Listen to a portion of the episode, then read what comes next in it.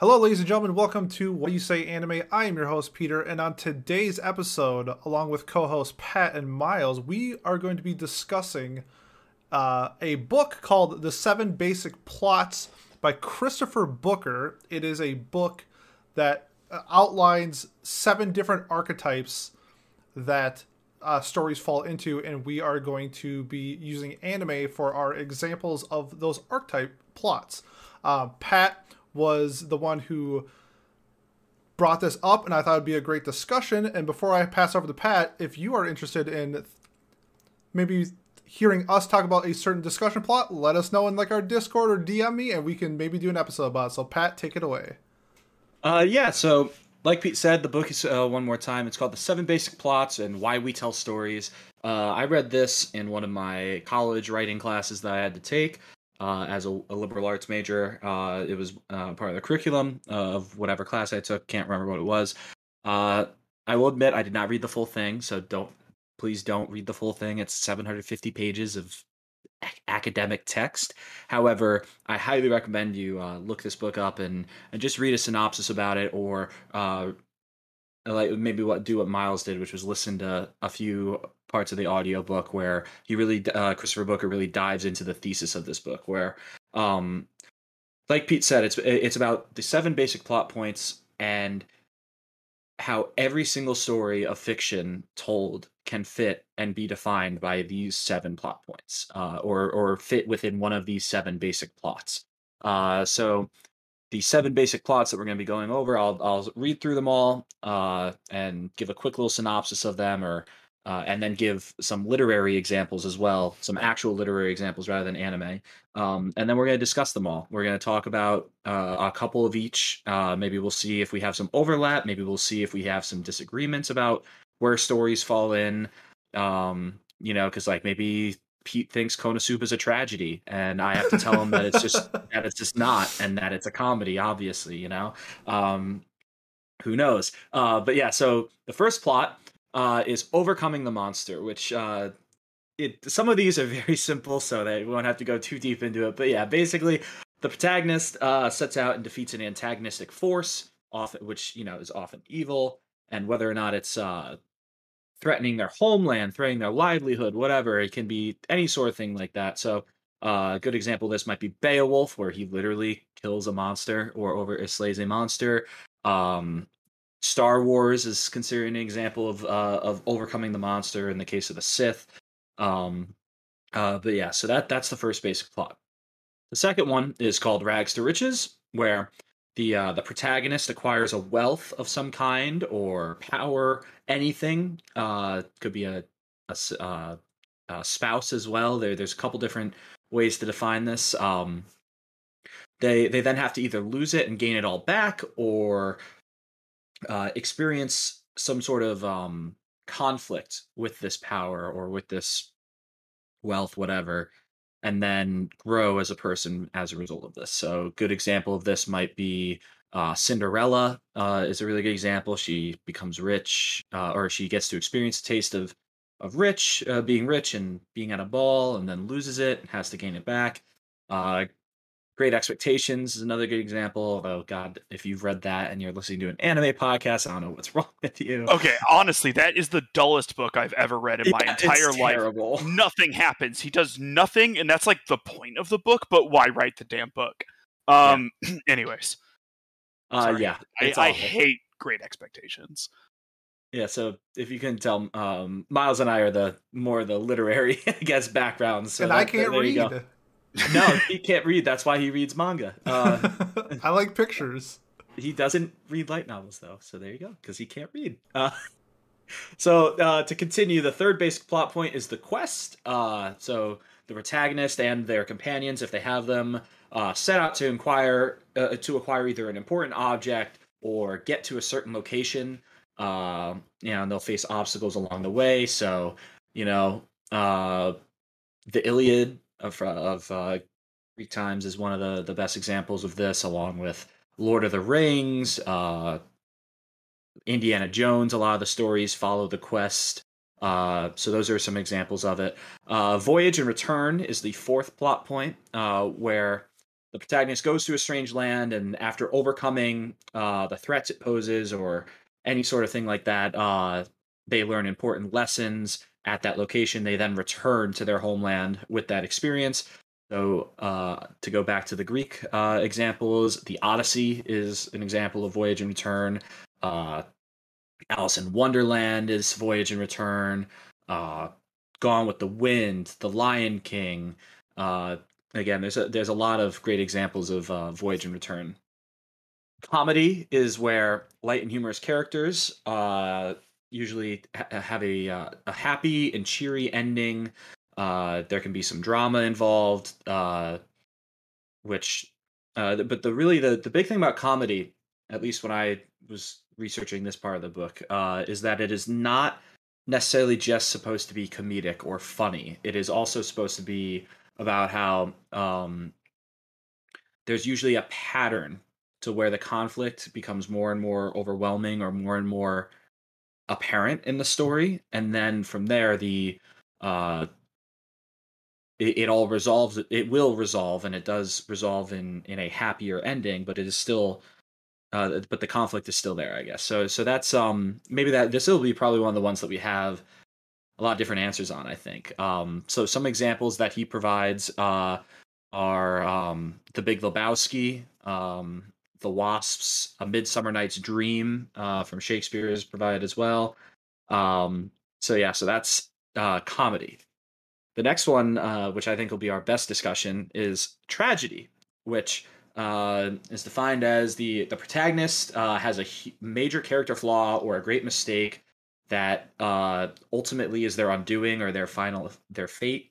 Uh, and then if their story pans out, invokes uh, pity or makes you feel bad for them or makes you realize uh, that they, even though they are a good character, have fallen. Um, so the big thing here to note is that it's not just stories that have tragic things that happen in them or whatever you want to say. It, it, it has to be uh, stories where a character has a fatal flaw or a tragic uh, occurrence that happens to them because of their own mistake or because of their own um, doing, I guess. So, so again, we'll we'll get into that discussion, I'm sure. But uh, so some examples are Julius Caesar, uh, Romeo and Juliet, The Great Gatsby. Um, uh, who, who are you saying that, Miles? There's a good one. Uh, uh, Breaking Bad. That that's another great example of a tragedy. And then finally, the last plot point is rebirth, which is where an event forces the main character to change and often become a better person by the end of the story. Um, uh, so Pride and Prejudice is one of the good examples. Beauty and the Beast, um, Christmas Carol, um, It's a Wonderful Life, I think you could, uh, could say as well, is a good rebirth story. Um, uh, so yeah, those are the seven basic plot points that we're going to talk about. So uh, I asked uh, Pete and Miles to come with two to three examples of each plot point so that we could uh, each, you know, pitch it out there, say what we think about it, and then bounce off of each other like we always do. So, uh, Miles, since I always kick it to you first, why don't you kick us off with Overcoming the Monster? We should what do a spoiler you... warning as well. Because yes. Oh, yeah, that's very true. So, big spoiler warning for every show. A lot of anime. For a lot of anime, um, I will say... You know what? I'll put it on Pete. Pete's going to give you timestamps of the shows. I will that, be. Uh... oh, perfect. So there we go. All right. Uh, I didn't want to like handcuff him, but he's going to do it now anyways. Well, I'll um, be doing timestamps for the the plots. The plots. Okay. Um, you should maybe in parentheses list which anime I could are do that. Discussed. I could do that. Yeah. yeah. That would be good too. Um, but yeah, so spoilers for that going ahead. And also... Um, keep in mind that we might not agree on all these things. So it, it should be very interesting, I think, to go back and forth and, and see if we're, we're on the same page or uh, where we end up. So yeah, Miles, why don't you kick us off with Overcoming the Monster being our Sure. Um, so do you want me to do all three of my examples? Um, oh, why don't or... we go one at a time, I think. Sure. Uh, so I started with a, a nice and easy one. I did Shiki. Um, mm-hmm. In Shiki, there's a bunch of vampires and they're invading a town. And the people of the town have to get rid of the vampires. And at the end, they they mostly get rid of all of the vampires, and they and they save their town so that they've overcome the quite literal monster. Yes. Uh, so th- I like this one because like it's almost kind of anything, since it's like also metaphorical monsters, and that's just like any kind of conflict. It's it's great. I I can see that. I think that this is a good example of um uh, of uh, overcoming the monster. I think you could potentially argue it's a tragedy, kind of. Kind yeah, of yeah, I think that there's, I mean, there's certainly some tragic elements to it. I don't think our protagonist ma- like has like a huge flaw that ends up hurting him at the end. No, he really um, doesn't do. Well, I think it depends on who you define as the protagonist then too, because like the there's main, like three of them. Yeah, yeah so like the main guy, um, the the kid, kind of doesn't yes. have any flaws or personality to him, right? Like he kind of just exists to. to move the plot along or to have someone to follow for the first part of the story, versus then the doctor, he has the the flaw of maybe like seeing this as sacrifice for the greater good or whatever you want to say, right? Like, um, or, or trying to pursue the knowledge to guarantee, you know, just, he's doing everything he can to save, uh, save the many by sacrificing yeah. a few, which of course does end up biting him in the ass a little bit at the end. And then there's the priest as well, I suppose, who's, who kind of takes over for the third act. You want to go ahead? Yeah, like I mean, I think that like from all of their perspectives, um, they they view themselves as not like I don't think any of them. I think they all got what they want wanted um, at the end of the day, and especially the priest and the doctor have conflicting viewpoints. Um, so perhaps they view each other as tragic, but I don't necessarily know if they view um, themselves as tragic, and I don't know. You know, we, we have different perspectives on the characters, so for sure, um, yeah. we, we yeah, definitely do. we do. So, like, you know, like I, I definitely think there's some tragedy in there, but I, th- I think it's important to like realize that like there's a lot of overlap in, you know, these storylines. Like, for it's sure. not just one or the other. You can you can dabble in a few. You know, Absolutely. Feeling a little spicy on a Tuesday night. Yeah, why not add a second or a third even? Uh, I mean, it's rebirth because they're vampires, right? Like, Literally, oh, wow. Literally, yeah. Oh, good, good one. Pat. It's a comedy because they're hilarious. Because their hair is a joke, so there it you really go. Is. It's like the most anime hair of all time. It is easily the most anime hair of all time. Just look up Shiki, and you'll see exactly what we mean. You'll see what. Was her name Megumi? God, why is that what her name was? The the the, the first girl. Megumi, yeah, the pink hair one. Oh my God, why do I remember that? Good lord, she that's probably how, has the, that's her hair. That's her. She hair probably has that. The most normal hair out of the crew. That's what's yeah. stuck. And it's hair. Crazy. Yeah, yeah, yeah that's, that's everything. um, but yeah, so that's Shiki. I think that that's a very good one uh, to start us off. Pete, what have you got for overcoming the monster? Yeah, I thought overcoming the monster was probably the easiest one um, because yeah. I think that most like shonen fall into this category. Um, I do think that there are some others that could be put in other places, which I did a little bit and spoiler down the road. But um, the first one that came to my head was Full Metal Alchemist Brotherhood, and I think there's like two specific instances against uh, Fuhrer Bradley and then against Father, where the conflict is just. Killed the bad guy and then maybe saved the day. And I do think there are some other um, underlapsing like plot hole plots in the story, but I think the majority of the story is when you killed Father, the story was over, and that's kind of like how I viewed it as overcoming the monster. Yeah, uh, I can't speak much about Full Metal Alchemist Brotherhood. I haven't watched it, but I, I yikes. Can... Well, hey man, I don't want to. Um, it's okay, and that's okay. Um. No, enough shaming for that. Uh, but I but I can agree that I think that from my understanding, overcoming the monster fits this really well, where they overcome the um the obstacles that they face, and they at the end of the day they win. Uh, you know, like that's uh, which it sounds really dumbed down, but that's kind of what you can do with. That's kind of the purpose of these things is to dumb it down the plots and make them fit within the definition. I don't know if dumbing down the Full Metal. Uh, Alchemist Brotherhood uh, in a later category, so we can compare and contrast. Pete, sounds good, because I was also considering putting it in another spot. I just think um, when you see like the you know, like the top ten anime fights of all time, like usually Ed versus Father is somewhere in there, or at least as like an honorable mention. So that was the first thing that came to my head. Fair, yeah. Um, another good thing to note too is we can also, uh, or at least when we were assigning these categories, I don't know what these guys answered, but um, I did point out that it can be bad examples or stories that we think did this type of plot poorly. Uh, so not all of these have to be like, oh, I think it did Overcoming the Monster extremely well. It can also be a little bit of a mix. I know I have at least a little bit of a mix in there sometimes. Um, but yeah, so my first Overcoming the Monster uh, that I put, uh, I got a little creative with it, I think, uh, is I and I put Your Name. Uh, so being one of my favorite movies I've ever seen, I think that they are overcoming the monster of uh, the monster, so to speak, which is uh, the odds that are stacked against them of, of saving the town, or more importantly, say like saving people from the natural disaster that occurs in the movie.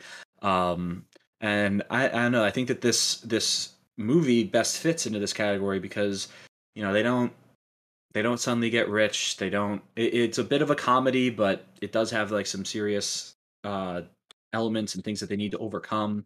Uh, it doesn't really feel much like a quest or anything either. So um, interesting. So that's why I, th- I, I threw it in here because I, I, I. So think would you? That- Go ahead. Say that like the separation between them is the monster that they're trying to overcome.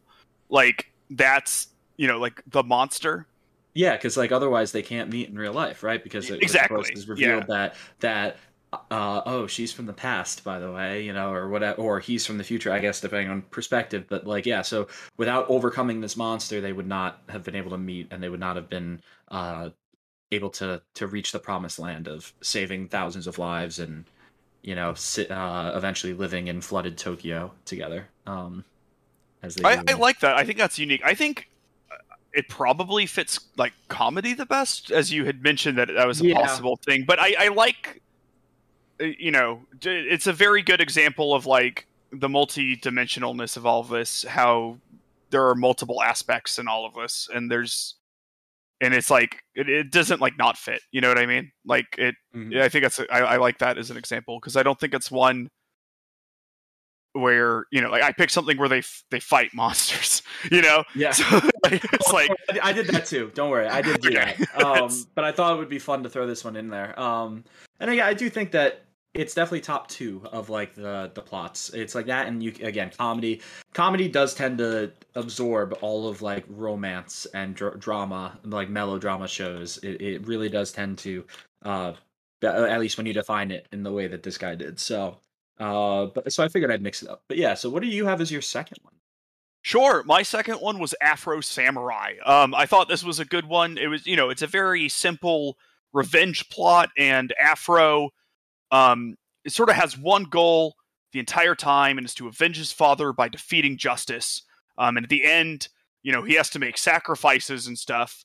And, you know, depending on your view of it, of like what's important in life, maybe there's like a little bit of tragedy in there, but like it, the ultimate goal is to defeat justice, and he's able to make the sacrifices and overcome the challenges that he needed to in order to do it. And at the end of the day, he is victorious, and he, and a little twist, sort of becomes the monster for someone else, um, which is sort of fun. So that's why I, I picked that one. I think that's a great example. I definitely, when I was looking at my Mal list, I was like, oh yeah, that'd be a good one, but I didn't like that show, so, so I didn't bring it up.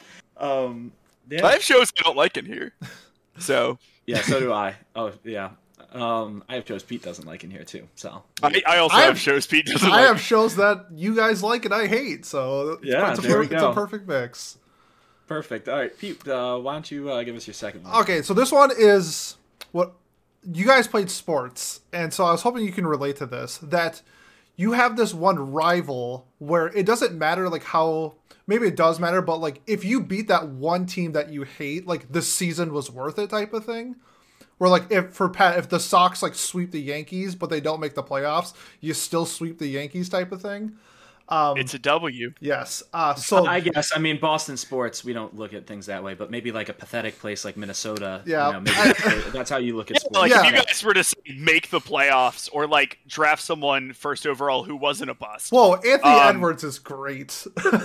Who? Anthony, uh, come on, man. Oh, you don't watch basketball. Okay, but it's sports related. It's uh, season three of Haikyuu, uh, Shiratorizawa okay. versus Karasuno, where they set up Shiratorizawa as this They are the the Goliath of the prefecture, that in order to get to nationals, we have to beat them.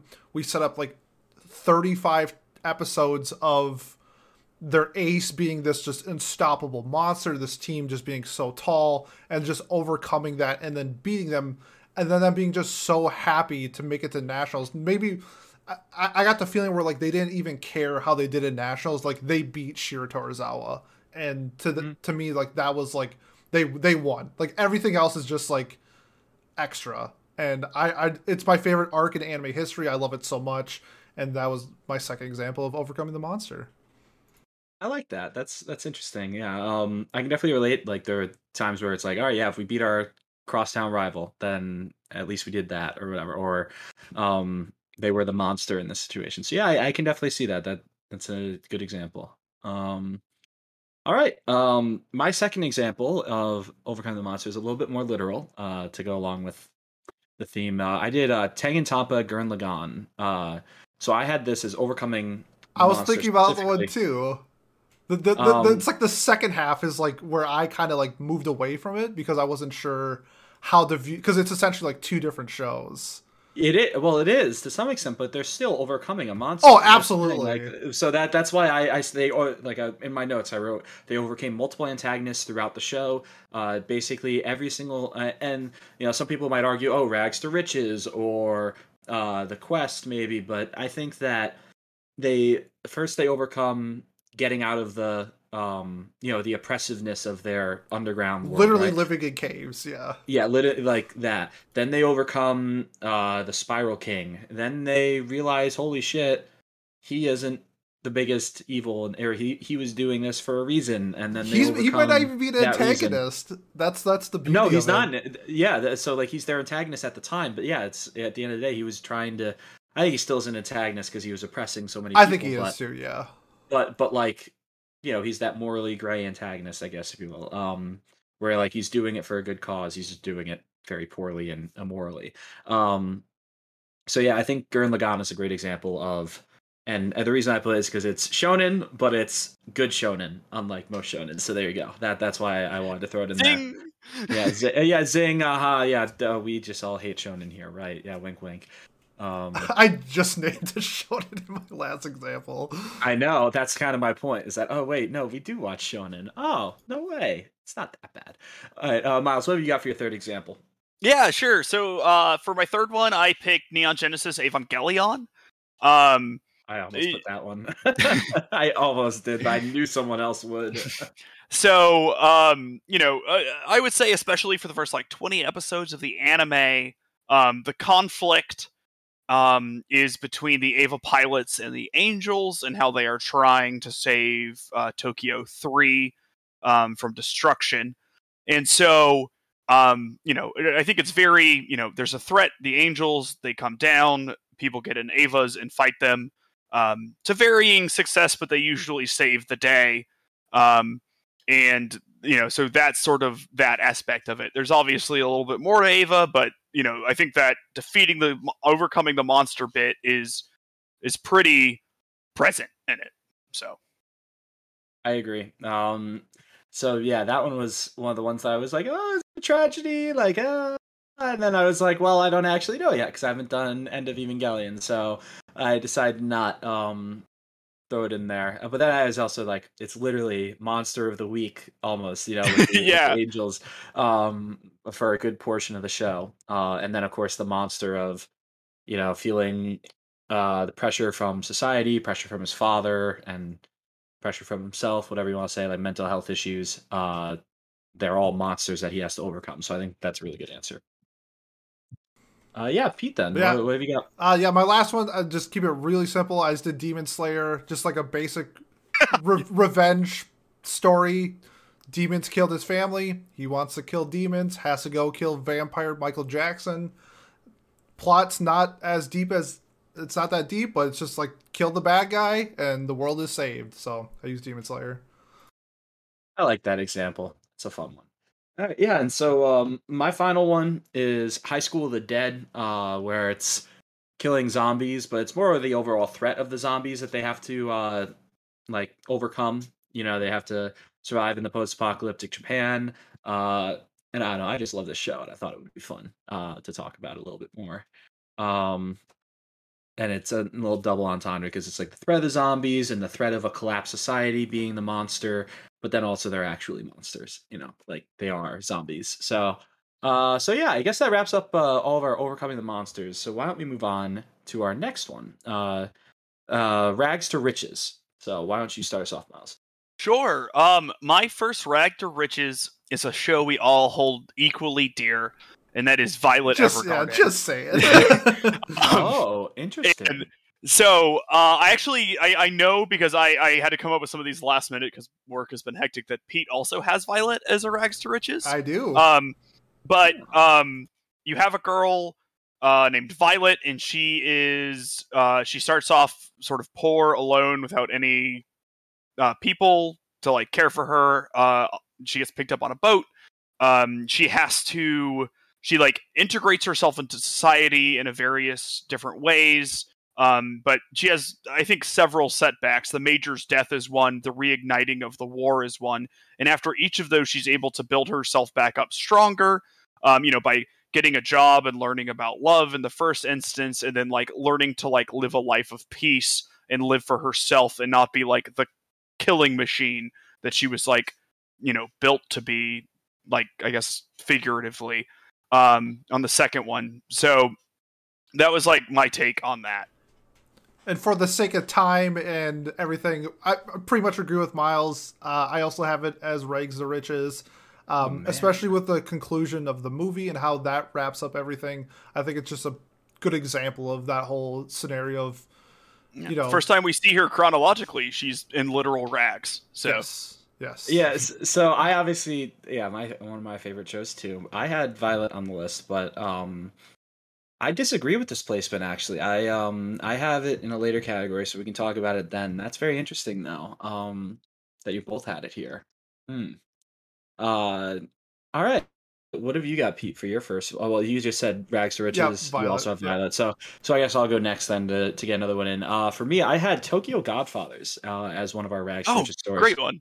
Yeah, thank you. Um, so the reason like why I throw it in there. It's my top five, so great one. Yeah, yeah, exactly. Um, and the reason I have it is because they, not only do they, are they in rags, they're, they're poor, they're whatever you want to say, but then they also experience, uh, they get rich in not only monetary amounts, like they find money, they get they get wealth, but then they also get rich in family and like other emotions or or support, whatever you want to say, um to get really cheesy and like romantic with it, you know what I mean? Like uh so that that's why I put them in there, because I think it I think it fits. I I think they yeah uh, no, they I go, agree they go they go from being emotion emotionally drained to emotionally like full and rich. So so uh, that's sort of my thought on Violet as well. You know, she starts off poor in her ability to like understand people. She learns how to empathize better, but there are setbacks. But mm-hmm. at the end, she's able to overcome the new challenges and like become a complete person, which she really wasn't at the start of it, you know? Yeah. Um, uh, I can't wait to change your mind uh, later. Sure. On. Yeah, because I because I agree. This is that was my thought process for a while too, and then I thought about it more, and I was like, huh, maybe. I mean, my actual thought process is Violet never learns anything, but I, I'm going off of what I view is intended.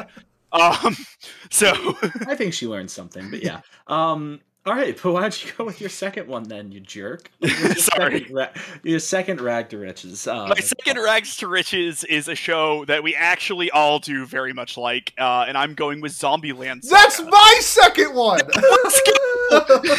And another one that I have on the list, but I completely disagree with. I was like, "There's no way he's going to say Zombieland Saga."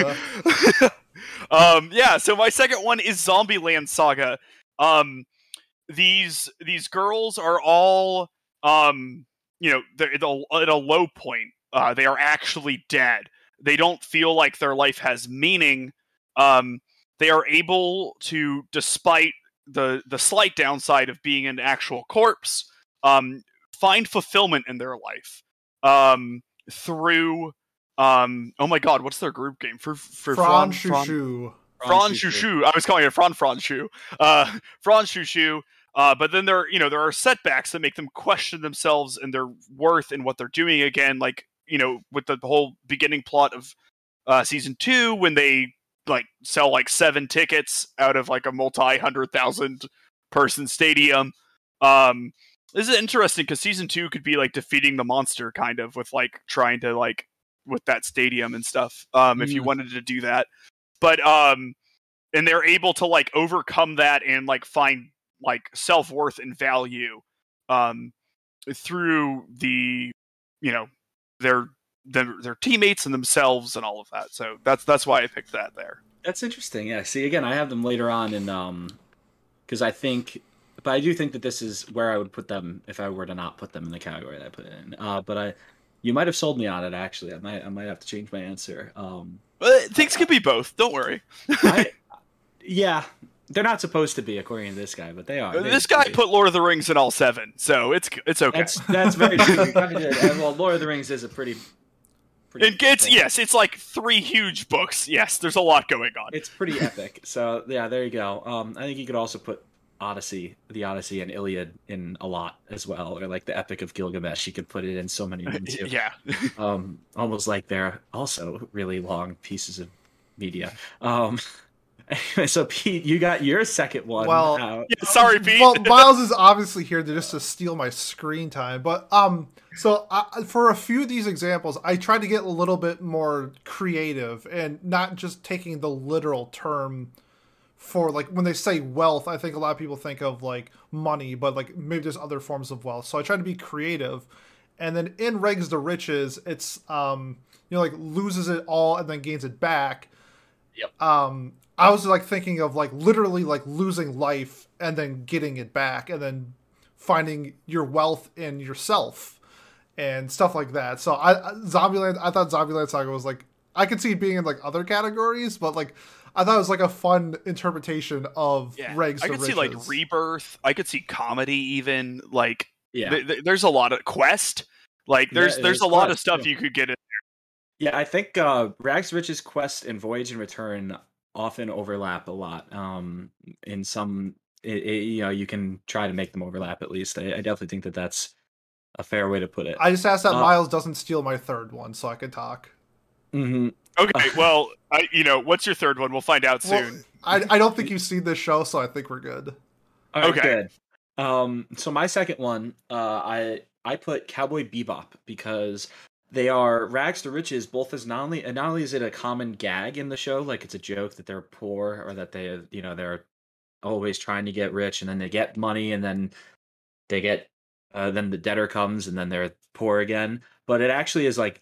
The theme that I think follows Spike, Jet, and Faye, with uh, Spike being rich, like Pete was saying, in, in a non-monetary term. He had a wife, or he had the, the woman he loved, and he had like a full life, and then he got taken away from him. Same thing with Jet, uh, had a career, had had a meaning to his life, and then he, now he's searching for it on the Bebop. And then Faye had family, had all these different, and actual monetary wealth before then the, the accident that had her, I, what was it? She got frozen or something cryogenically, and then um, healed or something like seventy years later, where none of her family still exists. She knows no one, like that kind of thing.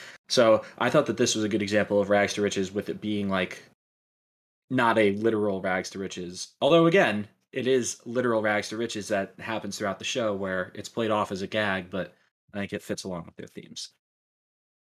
Well, uh, as a true anime fan, of course I know what you're talking about, since I have yeah, seen as you know. Cowboy Bebop. So yes, I agree with that statement, Pat. Yes, of course.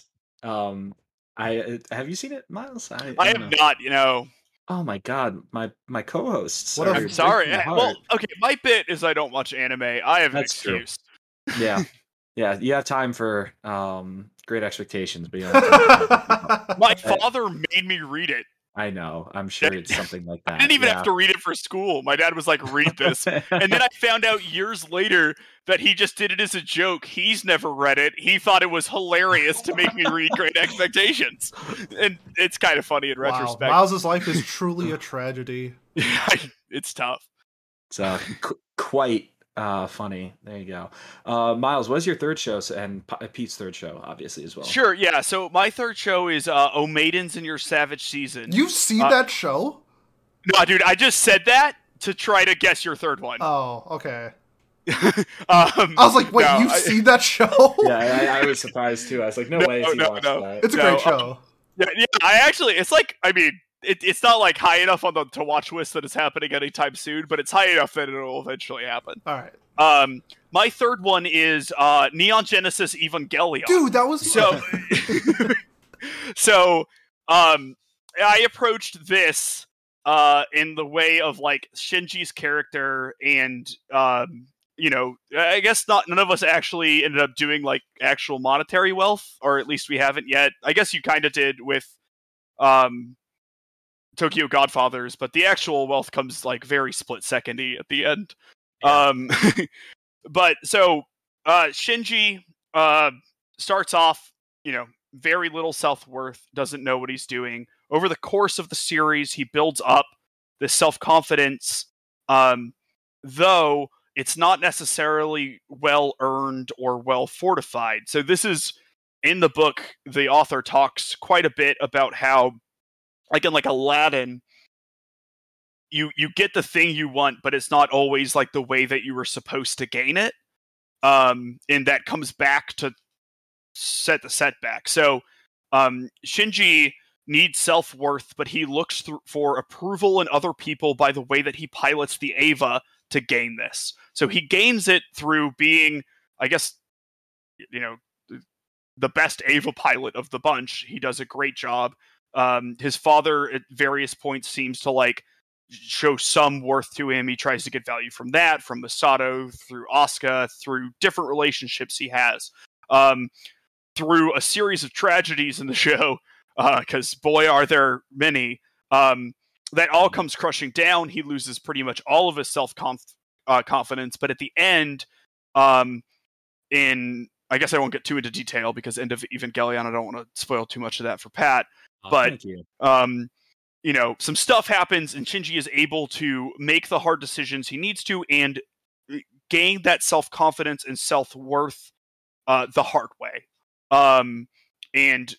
for for himself and not through other people. So he like corrects the source of it and he's able to reestablish himself um, in a position where he has gained the thing that he was trying to, you know, he's rich now in like self-worth.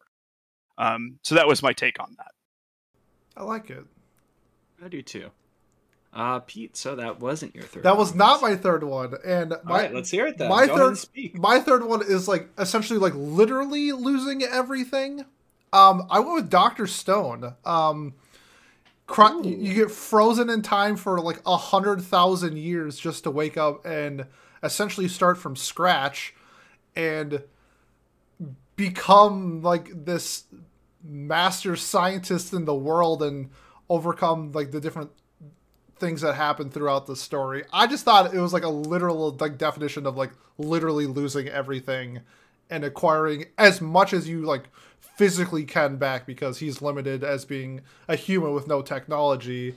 Even though as the story continues, he gets more and more of it, but he can't like use the internet because it doesn't exist, stuff like that. So I thought it was, it was a, it's a really fun story of like literally starting from zero and going and trying to get as close to the top as you can. Like that. That's a, that's a really good example. And yeah, th- like just sitting here now, I can't really think of anything else that would fit that well into. Like, I guess Quest a little bit. Quest um, because he technically wants to go to the moon. Yeah, and then also you could probably like, do overcoming the monster. Overcoming the monster yeah. of like what of like not only um. There's you know, there's bad guys. Of, yeah, like the Earth, the primitive the Earth, Earth is the is yeah. the monster too. Right, exactly. Uh, yeah, that that's a really good one, Pete. I like that. Um, yeah, so my final rags to riches, I guess we all didn't do literal wealth, uh, that much. Yeah, you're right. Um, I did Darling in the Franxx because I feel like, um, and most specifically, you know, there's that story in the, in the show where it's, it talks about the, the red giant and the blue giant and how like the two of them were friends or whatever. And then the red giant decide uh, is like, oh, I want to be friends with humans, but they don't trust me or they don't like me. So what he does, what the blue giant does is he's like, oh, I can help you out. Don't worry. And he goes and like pretends to scare or terrorize the, the humans. And then the red giant comes along and like scares him off or whatever. Um, Which, uh, and by the way, this is an old Japanese. Yeah, like, that's told in something else. Is that also is. told in Shinsekai Yori? Is that the show? I think I'm pretty sure it, it is in Shinsekai Yori. I can't remember okay. which one it's in, but it might be. It's it's it, it is, is told it is in other anime. Yori. Um, it's told very often in anime because it's an old Japanese like proverb or whatever you want to call it. Um, but yeah, so and of course the the blue giant like runs away, and the red giant's like a hero, and he has the the. wealth of friendship and appreciation from the villagers, but then when he goes back home to see where the blue giant is, he's like, where'd he go? And then the blue giant's gone forever, so he loses the blue giant as his friend, his dearest friend, in the process of gaining everything else. Um, so again, I, I and I, that is used as like the main like theme, I guess, of Darling in the Franxx to some extent. I I, I don't know. They attempt to use it as a main theme. Yeah. In the Franxx. I don't think they do it that well, but it is used, you know, when talking about Zero Two and oh man, what is the protagonist's Hero, name? His name is literally Hero. It is Hero. You're right. Yeah. yeah. So there you go. So it's the two of them. Um, and, and so I just thought that was a fun example. Maybe not the best example in the in terms of like actually doing it well, but I think that they at least attempted it. Um, I, I guess just because of like how close Darling in the Franxx and Gurren Lagann is that. I would mm. probably put it more towards overcoming the monster because, like, the end goal of Darling in the Franxx, there is, like, a sight. There's, like, a light at the end of the tunnel type of thing.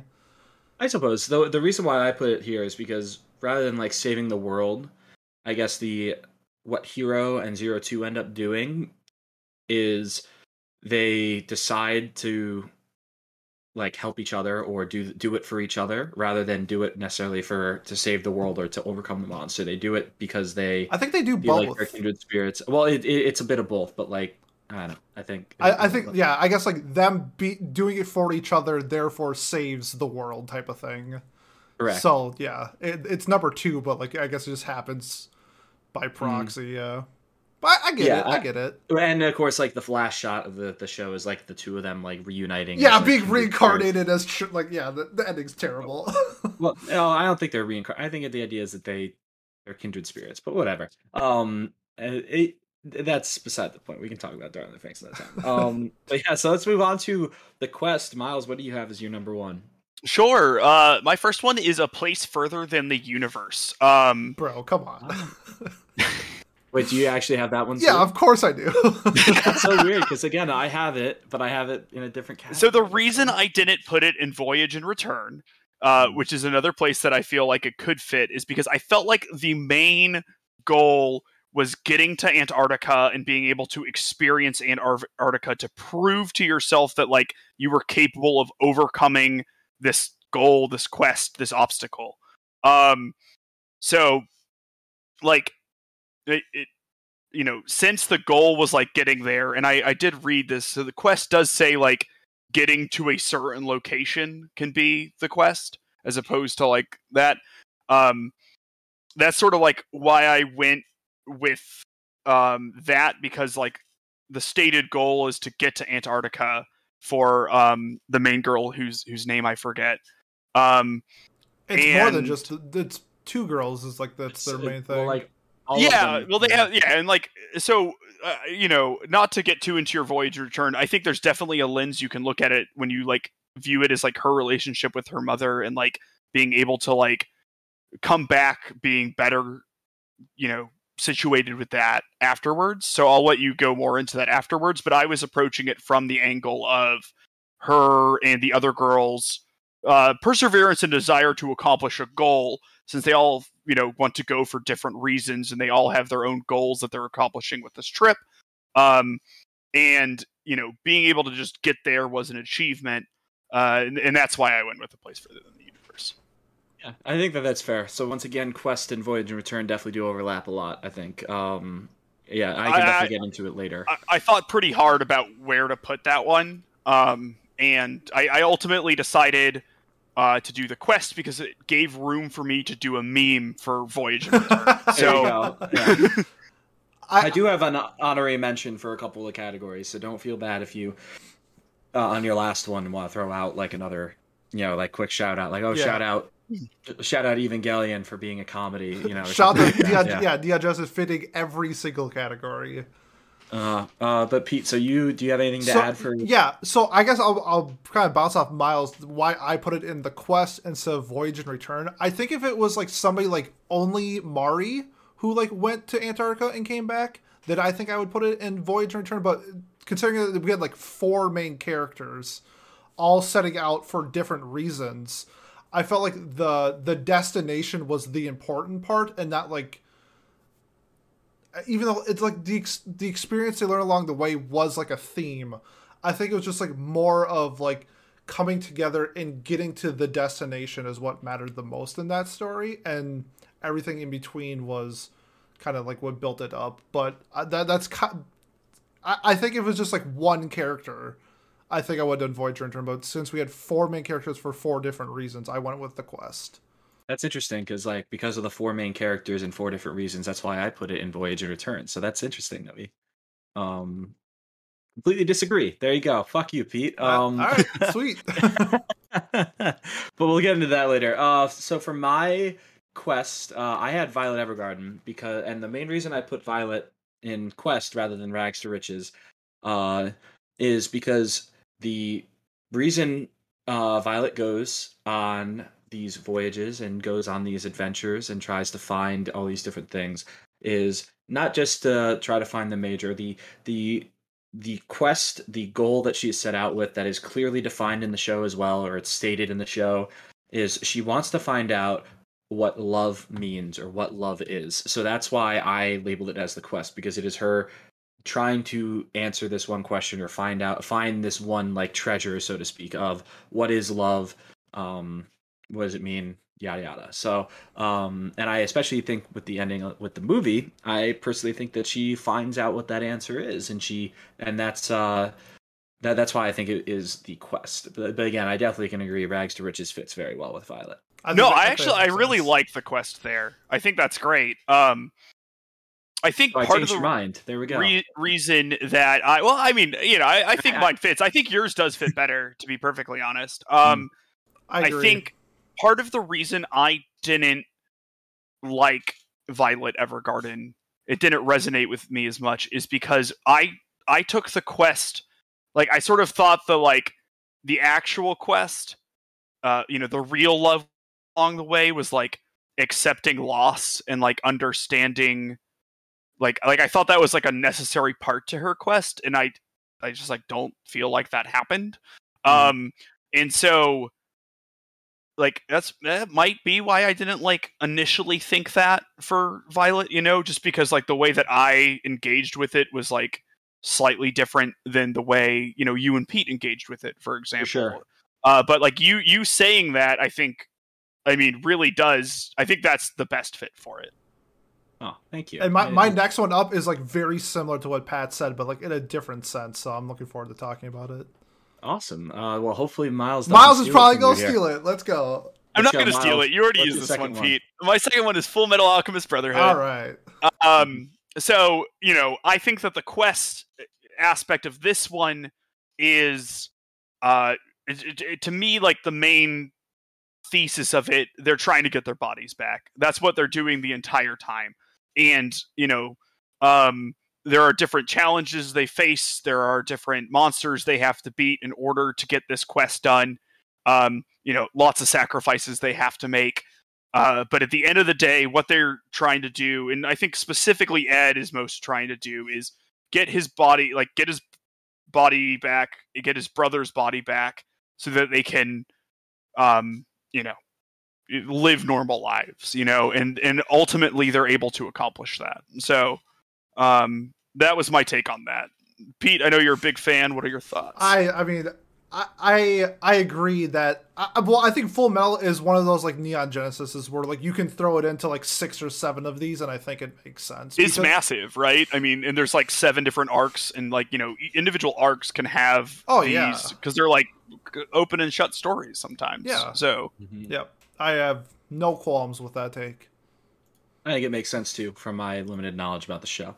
Uh, Pete, what's your second one? So yep. What's your uh, your big one? Yeah, so the, the kind of, it's like the idea of, of like Violet, like what Pat was saying, was like searching for something more, or like the idea of love. This one was like searching for the idea of like forgiveness and Um, but also like literally finding that person. And I did a silent voice where the redemption of uh, Shoya and him trying to make up for the wrongs that he did and like have that forgiveness and lose that guilt that he has for being such a terrible person as a younger person.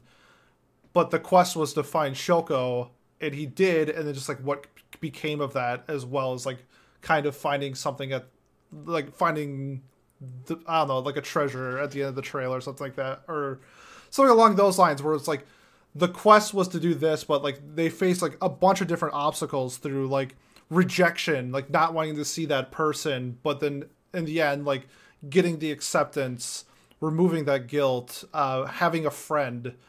Um, just like, I think that just like resonated with me with the quest and his journey throughout the entire movie. I think that's fair. Um, I think you could throw it in Rags and Riches and uh, maybe Rebirth even as well. With uh, if you're looking at specifically from the main, uh, the M C's point of view. But yeah, I definitely think Quest fits very well too, where he's yeah he's looking I, for that. I think redemption. Rebirth does, because I do think you see in the movie there is like a specific scene where everything changes for uh, Shoya, and I I think Rebirth is, would also be like another spot I would throw it into. Mm-hmm. Cool. All right.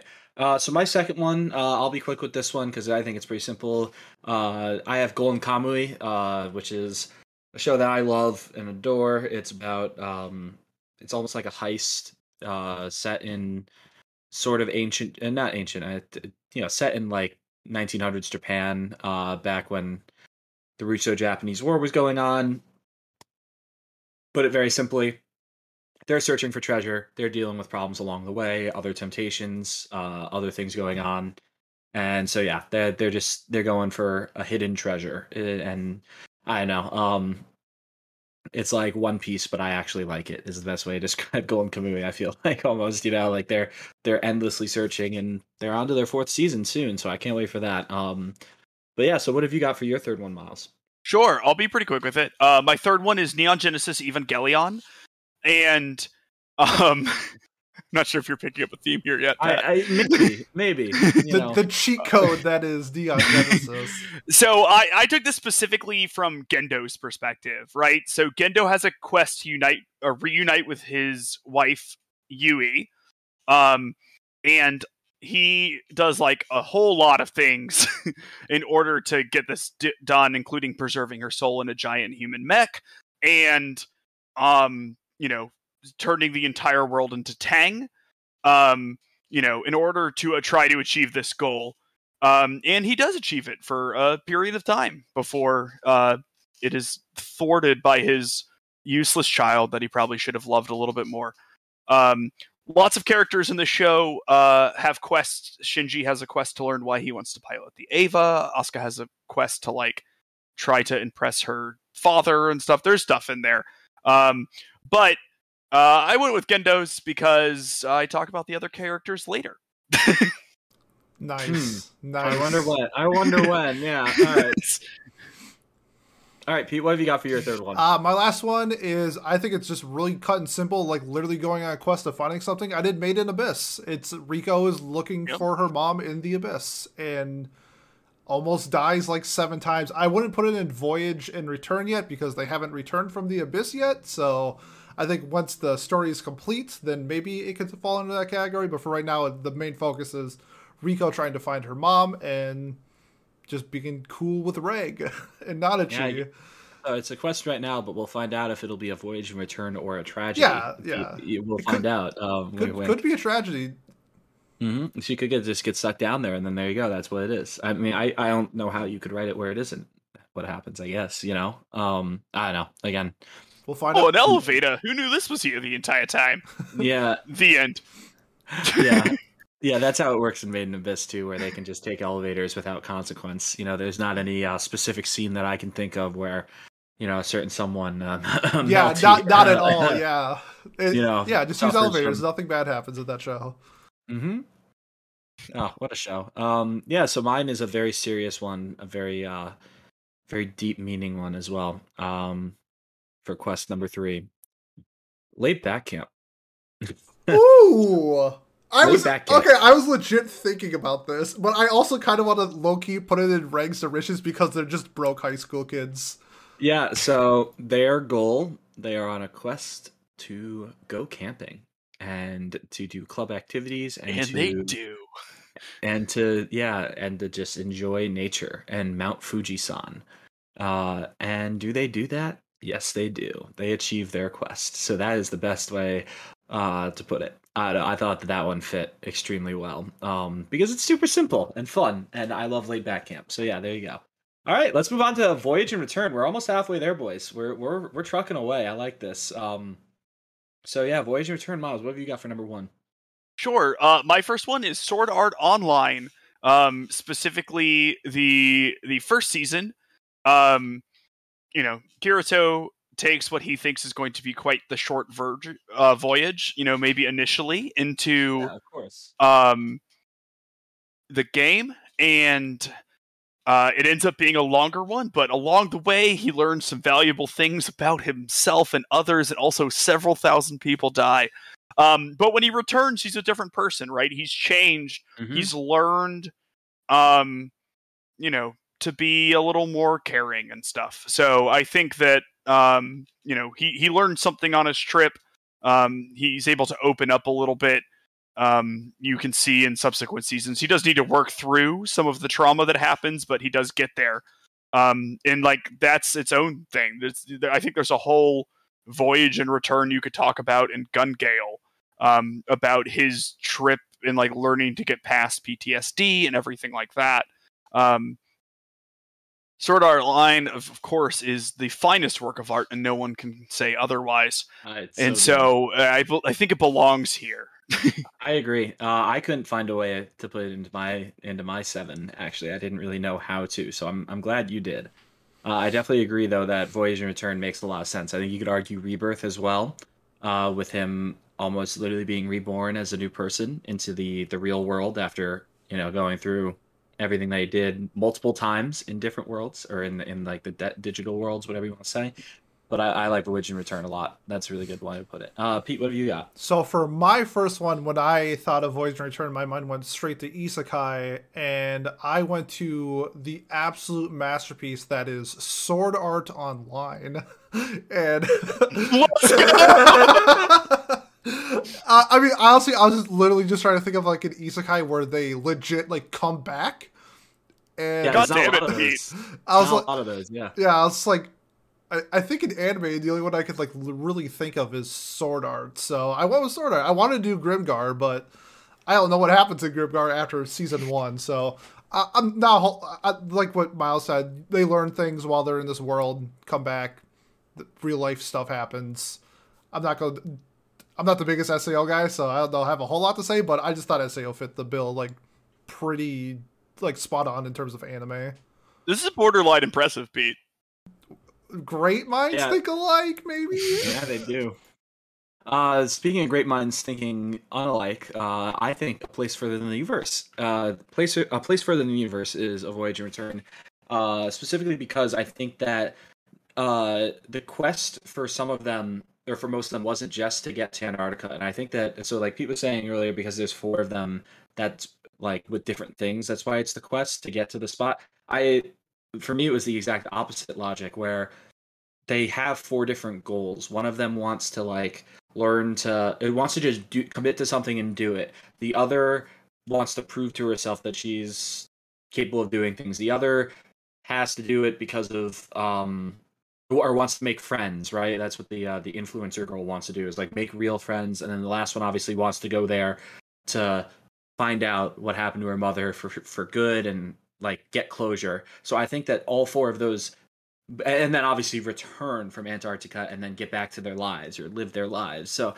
that's why I looked at it as a voyage and return rather than just a quest. I can um, absolutely so, see that. Um, yeah, th- that was my logic behind it, at least. But I, I again, quest and voyage and return are very similar. Um, yeah, it's sort of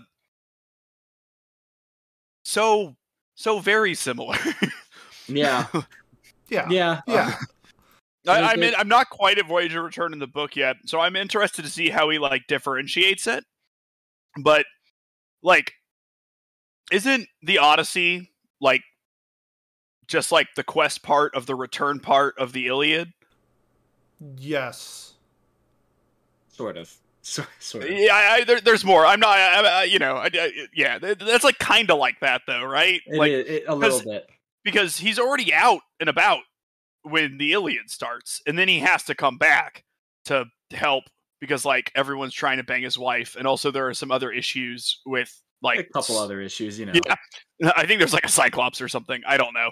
Um, that might be the, whatever. The point. I'm not. Great at um, I, you're, you're you're doing your best, and I appreciate that. Um, um, but yeah, like so, I'm interested to see how that gets like differentiated. I feel like A Voyage and Return just features so many quests in it, like most of the time, that it's interesting to. I'm excited to get like a academic's take on yeah how these differentiate. Yeah, like for me, um, I think the main thing for me is yeah, like they return, they return, and they they have changed as a person. Because like you know, you could argue for quests. So like Violet, let's say, she's questing to find what love means, but uh, she doesn't. It's not necessarily about love what finding out what love means and then her changing. It's more about her just objectively yeah. I think it's like a out. square rectangle thing, like yeah. in my head Voyage and Return is like usually quests, but not all quests are a voyage and a return, you know. Mm-hmm. Um but you know, I don't know, I'm a chemist. I took like two years of English classes in college, and so. I can't read. and and he, can't read. He can't even read. Yeah. He's doing really well so far for someone who can't read. It's um, been quite impressive. I got great yes. ears, what can I say? Uh, he just plagiarized from uh, Miles. There you go. Uh, so what's your second one, Miles? Speaking speaking of you. Um, so, I'm stretching the return one on this. Oh, but this is one of our favorite anime as a as a podcast. Blood Blockade Battlefront, let's go. So, so I've picked Twilight. Ah, yeah! Um, love that anime. Um, so Bella gets brought into like this very strange world of uh, vampires, and from her like normal mundane life um, in Forks, Washington, uh, and there's actually not anything else you can have in Forks, Washington. I, I've, you know, it, it's it's quite boring, um, but you know there are then. Like, you know, she, she delves into this world of vampires and werewolves and stuff. And at the end, even though she's still part of the vampire world, uh, the hostilities and stuff of that ecosystem have, have calmed down a bit. Um, and she's able to live a peaceful life with her emotionally abusive husband, uh, Edward Cullen, so that they can be codependent together. Um, and so... that was my take. Similarly, for an anime, I also thought about Rosario to Vampire, um, where, you know, our protagonist is brought into a strange land filled with monsters, and through that he is able to learn to stand up for himself, to be more outgoing and brave, and, you know, he does occasionally go back home, and you can see his parents see a difference in him. And so that was my thought there, going with two vampire-related anime, very Twilight nice. And Rosario to Vampire. Very nice. Duo. Well done. Uh, Pete, what have you got? So, the first sentence of Voyage to Return is the protagonist goes to a strange land, but what if the strange land came to the protagonist? And that's what I was doing a little twist on this Voyage to Return. Aww. I'm going with Fruits Basket, and it's Toru discovering that um, the Zodiac... Uh, characters are actually like real, and her coming to terms that supernatural things exist, along with her like problems and just dealing with um her like losing her mother, being homeless, that type of stuff, while, while also um the whole cast of Fruits Basket having their own insecurities, their own um problems with like being inferior with their family and serving like one specific purpose, like you're the cat, you have to do this, and just like overcoming that, and it's just like their voyage together. And then just at the end, like the return where they break the curse, um Toru is able to find happiness again after losing her mom, um just like finding love within the world, I guess, stuff like that. So that's, I thought Fruits Basket would be like a fun fun twist to Voyage and Return. That is a good twist. I like that. Um, that, that is fun. I think it fits too, because it is a bit of a um, they they go on an emotional voyage to try and like like you said overcome the the difficulties that they shit overcome the monster. Fuck. Um, yeah, yeah. Like each each Zodiac member has like their own like mm. problems and temptations and and it's just like them as like a because all the Zodiacs are linked together. So, like, they're all in it together, sort of trying to break the curse. And then Toru's sort of just, like, the captain of the ship. Right. I like that. So, captain of the Iliad, almost, you know. Hmm.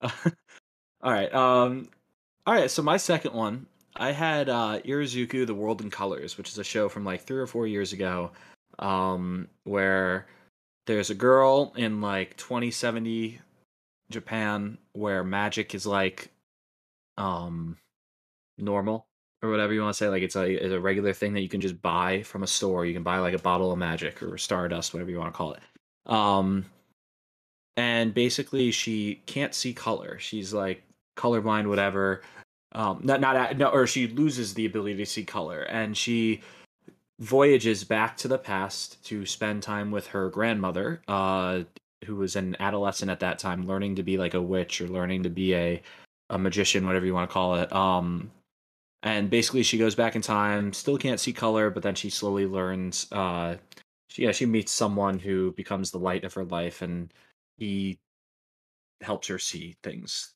clearly again before she then returns to the present and lives out her life in current time. Um, and, you know, I thought that that was a good one for Voyage and Return, partly because it is, she does go back and then come, come back to her own time, but then also, uh, she does grow as a person. She experiences like a complete emotional change and outlook on life, um and then she also still does return to him. You know, like one of the last shots of the show is her visiting, you can only assume, the guy's grave, because, you know, it's seventy years, so the guy, you know, the eighteen year old that she met is probably dead at that point or whatever, you know, like it, it it's implied that he he passed away, and she uh returns as a different person to the to the future, which is uh, again, I thought that that was a fun one. I was uh, wondering when you know get your witch show in. Oh, I'll get there. Don't worry. Uh, it's not. It, what, were they called witches in the show? I can't. I, I never saw it. This, so, right? Oh, you, you didn't watch this one? Oh, so this was before you were a really big seasonal guy. No, it was. It was. I just didn't. Oh, you didn't watch it. I heard. It. I heard mixed oh. things about it, so I didn't watch it. It, it was all right. Um, I think you would like it, but it, it was very niche. Sounds like, sad. Miles would hate it. It is. It, it's not that sad. I don't think it's that sad. It, it's like a happy. Sad. Um, all right, all right. Uh, but yeah, so Miles, what have you got for your third one? Sure. Uh, for my third one, I have Neon Genesis Evangelion. No. Wow. Holy shit. Are you kidding? What a shocker. So um, this one, I, I looked at uh, Shinji's voyage into like the nerve ecosystem. So at the beginning, he's picked up, he's brought into this land that he really doesn't know anything about. It's an underground base. Uh, he's then forced to fight in robots and stuff. Um, and by the end of all of it, uh, at the end of the show, at the end of the movie, um, this stuff is gone. So, like, he like is out of this, and he is able to live a normal life. He um, completes his voyage and saves the world by uh, getting rid of instrumentality. Um, and we'll talk more about instrumentality later. But wait, there's more.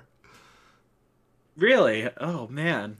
No way. More Evangelion. Oh, Pete, what have you got for your third one? Um, Miles is cheating, by the way. Uh, yeah, I mean, it's Miles being Miles. Who knows? Um, yeah, it is. This was fun. I thought it was fun to think of, like... It is fun. It is funny. Um, ki- kind of in the same realm of Fruits Basket, but it's where the... strange land is unknown to those who are involved in the story. I went with The Promised Neverland. You have this world where they're orphans and they think they're going to be adopted, but turns out they're just like there to be consumed for food for these monsters.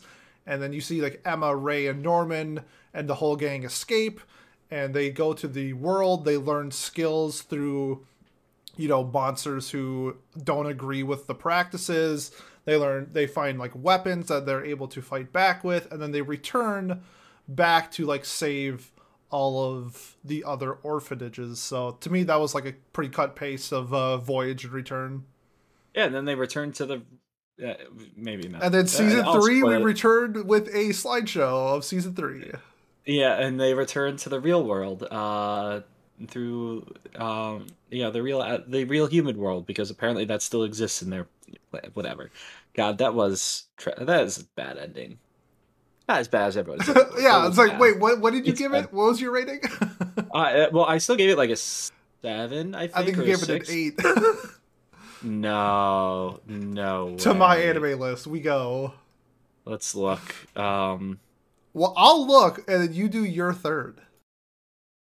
No, wait, I give it... I'm pretty sure I gave it a seven, but even then, that was a really high score for it compared to other people. Um, all right, yeah, I'll do my third. My third's really simple, easy peasy. Uh, here is where I get into my, my witch. Uh, Wandering Witch, Journey of Elena. I, I wanted to talk about it. There actually, it is! There it is. Um...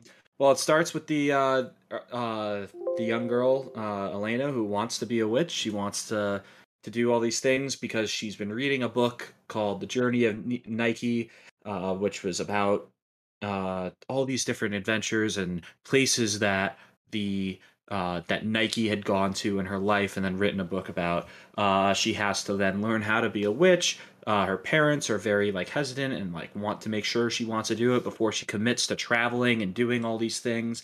Um, and yeah, she travels and learns on her journey about all these different places in the world, about all these different towns and people along the way. Of course, it's revealed that it was her mother that was Nike all along.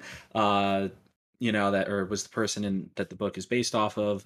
Um, But yeah, so that's the the journey, the voyage that she goes on, and then she returns home with all of her different knowledge and, uh, again, experiences, I guess, as a different person. Because uh, she starts out kind of bratty, kind of snobby, you know, thinks very highly of herself, and then she gets welcomed to the real world very quickly and and learns to temper that. Um, never completely though, which is what I think is fun about it.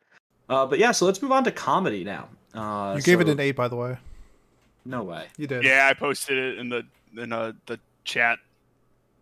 I still don't think it's as bad as everyone else. But maybe I, I, re- I really don't. I've, I that's been always been my stance because, like, as objectively, without being a source reader, I thought it was pretty okay or pretty good. Maybe not okay, pretty good. Even. uh, that was my initial reaction to watching it. That's all good, baby. Yeah, no, it's okay to like things, I guess. No, it's not. Nope. Um, all right, let's do comedy. Speaking of things we like, comedy. Miles, what have you got? Sure. Uh, my first comedy is uh, the quintessential quintuplets. Um, so uh, I, I guess I'm like cheating a bit because I read the entire manga, so I know that there. It doesn't have like, to just be anime. It does a happen. Horrible, tragic ending at the end. Um, but I can't believe they know, all die. It's crazy. Yeah, he gets with his sister. It's so tragic. Yeah, oh. Yeah. It's the inverse of four four weddings and a funeral. It's four funerals and a wedding. One of them has to kill the other four to be. Um, I love it. Be, but um, so you know, it, it's a series of like some dramatic events. There's like things to overcome uh, about like figuring yourself out, and like you know, Futuro has to think about you know who he wants to be with and what all the different girls mean to him. Uh, but I picked this one uh, specifically because it like harkens a bit to like a Shakespearean com- comedy where it ends with a wedding. Um, yeah. Yeah. So like, you know, it, it fits this, but then it's also got your like Midsummer Night Dream, you know, uh, sort of deal where you end with, uh, with a wedding. Um, cause that's how I believe all of Shakespeare's comedies ended. Uh, so, That that's why I went with this. I mean, you know, most of the you know romantic comedy sort of things are are going to fit here because you, very you generally get happy happy endings and there's like confusion, but it all gets sorted out at the end and everyone's happy. So, yep. Um, uh, yeah. So, Pete, what have you got for comedy number one? I'm gonna see if I can steal one of Miles's maybe, and it's a movie that he recently forced me into watching, and that's The Night Is Short, Walk On Girl.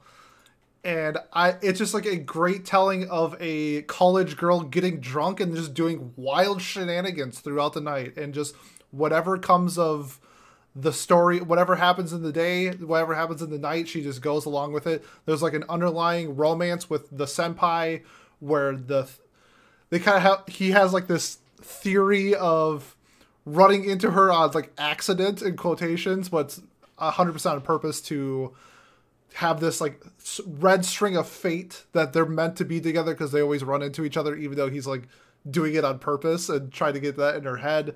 And her just living out, having a great night out, having fun with her friends, having fun with the random shenanigans that she has, just being like drunk and being in college. It was just like a great fun show. It was a little over the top, but in the end, really lighthearted, really fun comedy, and you get the conclusion to the romance and the date at the end of the movie. So uh, that was my uh, that was my number one pick.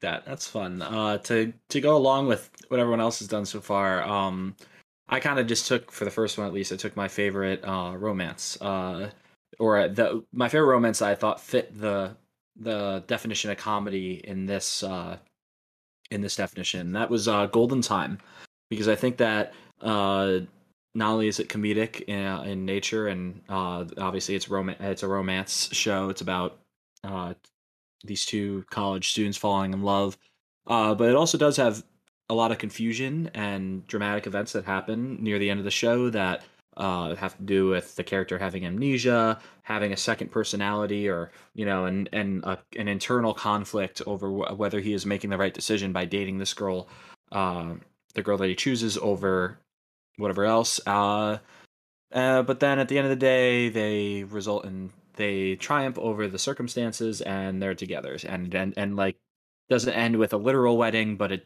essentially implies that it ends with a wedding. So that's what I liked about Golden Time. And I think that fits comedy very well. So what have you got for number two, Miles? He did not steal one of mine. Um, Damn, shucks. Yeah, sorry. Um, I, for number two, went with Angel Beats. Um, And so I, I picked this one for a few reasons. Uh, one, because I, I thought it would be a good example to like highlight why like tragic backstory doesn't equal like tragedy. Yeah. And w- that you can still have like sadness and stuff in like a comedy when using the phrase this way. So, you know, in Angel Beats, there's a series of characters. Um, they're in the afterlife, and they're trying to, you know, I guess like fight against what they need to do to to like move on and be fulfilled. But they end up being able to work together and, you know, overcome the challenges that are needed to like have happy endings for everyone. And everyone at the end is able to like move on from the afterlife being a fulfilled person and, um, you know, happy with the experience they had. The whole point of the place they go is to bring joy to children who died too early, who had tough lives, right? So um, you get that sort of um, like single clarifying happy event at the end when they graduate. Um, and though it's like sad, it's one of those like happy sad things, right? They're sad because they need to leave this place, but much like, you know, graduating or anything like that, you're it's it's it's a joyous event overall. And so I, I picked it because I, I thought it did a good job of contrasting maybe like the normal view that we think of when we like the popular term of comedy and how our author uses the term comedy. Uh Uh, that being said, uh, that show kind of sucked. Yeah. So yeah. I think yeah. that's a great example, though. It is. I think the way you put it is great. Um, I, I like that. Um, I similarly, I, I guess I have one uh, to go along with that later. Uh, Pete, what have you got for number two? My number two. Um, when I was looking at like the plot of, or sorry, the plot, the definition of comedy, it was like um, having like. this central idea and overcoming it as well while being kind of like lighthearted. And I went with a movie that came out this year called Josie the Tiger and the Fish, which is about a paralyzed girl and coming to terms with her disability while at the same time uh, finding feelings for somebody in the f- for the first time, and her acceptance of it, it. It's like hard because like she's gonna have like difficulties throughout her entire life being paralyzed, and not wanting this person that she's attracted to um, have to like go through that, but also coming to terms with that's what she wants, and him also like realizing the difficulties through that. But it is mostly like a lighthearted comedy, and I think that they have a great like dynamic and them coming together and realizing like, hey, whatever challenges like happens through life, like we'll do it together. And I thought that was like a really good example of like the comedy while also like having fun with each other and have having fun through the adversities that they that they share. So that's what I went with. I like that. I think that that makes sense. Um, again, like like we're finding out, a lot of rom-coms fit into this yeah. category as well, right?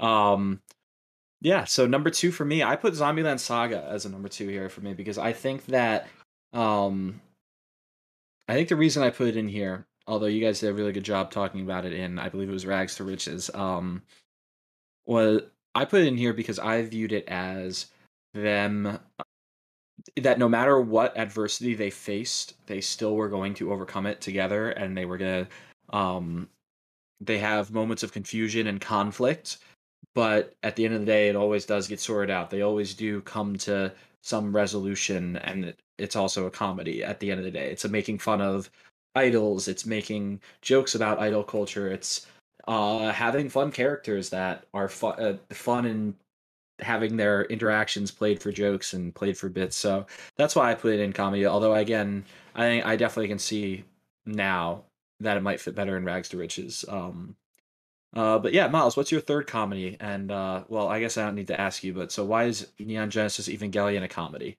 So I, you know, I couldn't fit Neon Genesis Evangelion into comedy, unfortunately. Really? Um, it's not oh. very lighthearted. So I went with Wait, so you're telling the me rebuilds of Evangelion for this. Um, and so, um, you know, a- as we all are aware, um, the rebuilds of Evangelion are, of course, a reconstruction of uh, Evan- Neon Genesis Evangelion. They are showing a more hopeful uh, way to do this. There's more triumph. Our characters are able to succeed. Um, you know, so wherein Neon Genesis Evangelion characters failed and lost to their flaws, our characters are over able to overcome them in this. Um, I know that three point one or three three point oh plus one point oh just came out, so I'm not gonna get too into it. But at the end, we have this like singular moment of clarity. We have a resolution to the issue, and we have a happily ever after sort of moment. Um, you know, while they're, while the story isn't free from any setbacks, it is mostly a story of being able to overcome trauma and not be controlled by it. And there is a continuation of that throughout all of these as they re-examine these characters in a more positive light. Um, and then the E D is an absolute banger. So uh, yeah. that is why I picked the rebuild of Evangelion for my comedy. Nice. You had me there. I was like, oh, wow, he couldn't? No way did he just give up and not do it. Like, you, but you had me for a split second. Pete, what's your third one? It has in the first half, not gonna lie. Uh, the last one, I did not want to do a rom-com, but I thought it was like three girls who all have like these silly problems trying to do a very simple task. I went with Keep Your Hands Off Aizoken. It's the the problems are like their parents, the school, and getting money just to make an animated short or whatever for their school. Really lighthearted, just like a good time. Uh, you can maybe put this in like a quest or Voyage and Return because they are set out to like do this, but I think it mostly just falls under like this lighthearted, the goal is simple, the problems are not super serious, and overall they're just having like a good time being together and creating what they love. Yeah, I think that that's a good way to put it too. Um, similarly to Pete, my third one, Uh, I think you could also throw in a couple different categories, but I think that that's, that happens with comedies especially, where it's hard to just have a story that's comedy because there has to be something, there has to be conflict, and the comedy isn't usually part of the conflict. It's usually some sort of other plot point. Um, but f- so my third one was Sarazan Mai, where it's three guys or three boys that are all dealing with uh, their own issues that they have to overcome, which... Um, they do through kappas and pulling things out of people's butts and, uh, you know, just a lot of other uh, shenanigans that happen in this show that are quite, it's a very fun show. I, I would, this would be a great watch club show, I think. Um, I agree. I want to check it out. The O P slaps too. The O P is a banger. So is the E D. Peggy's are just on top, uh, as always with that stuff. Um, so yeah, I think it would be, I, I think both would be very interesting. Um, or I, or I think it, it, it fits comedy extremely well, because at the end of the day, it is a comedic show in nature. Uh, but yeah, so let's get into the the bread and butter. This one's gonna be really fun. I want to do some trage- tragedies. So Miles, um, man, I think I know what one of yours might be for a tragedy. But what, what's your, what's your first one? Well, I'll start. I'm, I I think it's the one that I'm most likely to have overlap with Pete on, so I will start with it first. Um, I went with Puella Magi Madoka Magica. I did not. Um, I was, that was like my honorable mention. Okay. I, knew I, I knew I could not bring up. I, I was like, that's Miles. Go ahead. So go. Um, so I think that there are specifically two characters we can look at here. I think the most obviously tragic character is the best character Q B in the history of anime, and it's Kyubey, because yeah. he just gets killed so many times, and it's so sad. Um, no, uh, it's Sayaka Miki. Um, so Sayaka is a sort of like gallant to a fault. Um, she is like extremely noble, is unwilling to bend to the harsh world around her in any way. And as we know, those things that do not bend break. Um, so unlike the Pats defense in the red zone, which bends but never breaks, um, Sayaka lets up a start, you know, just three and out, three and out, and all of a sudden there's an eighty-yard bomb for a touchdown, and she absolutely loses her fucking mind because she can't deal with, like, the selfishness and everything in the world and the harsh fights and stuff that she's supposed to deal with, and eventually falls to despair, becoming a witch, and having to be killed by her enemy slash potential lover, uh, Kyoko. Um, so, that was that. Um, Another example that I'm not exactly sure of how, um, like, I think it's tragic, but I, I'm not, you know, the person does succeed. Um, what, Madoka? Because they do su- succeed in Madoka? Well, Homura, at the end of Rebellion, um, Homura's flaw is that she really likes friendship, like, to yeah. a to a concerning amount. Yeah. Um, it's so much so that she's willing to Um, destroy the world for it, and to encapsulate her friends into like a sort of, I don't know, like fake environment where they can all be friends together. Um, at the end of Rebellion, it seems like she succeeds. However, she speaks and Madoka doesn't really seem like she's swayed, like she doesn't know what's going on, but she hasn't changed as a person. So Homura has forced her into a situation, but she hasn't succeeded insofar as changing her friend's mind to value their friendship more than Madoka values like the betterment of the entire world. Um, right. And says that, you know, in the future, I guess we're going to have to like fight again. Madoka doesn't know what that means because her memories are gone.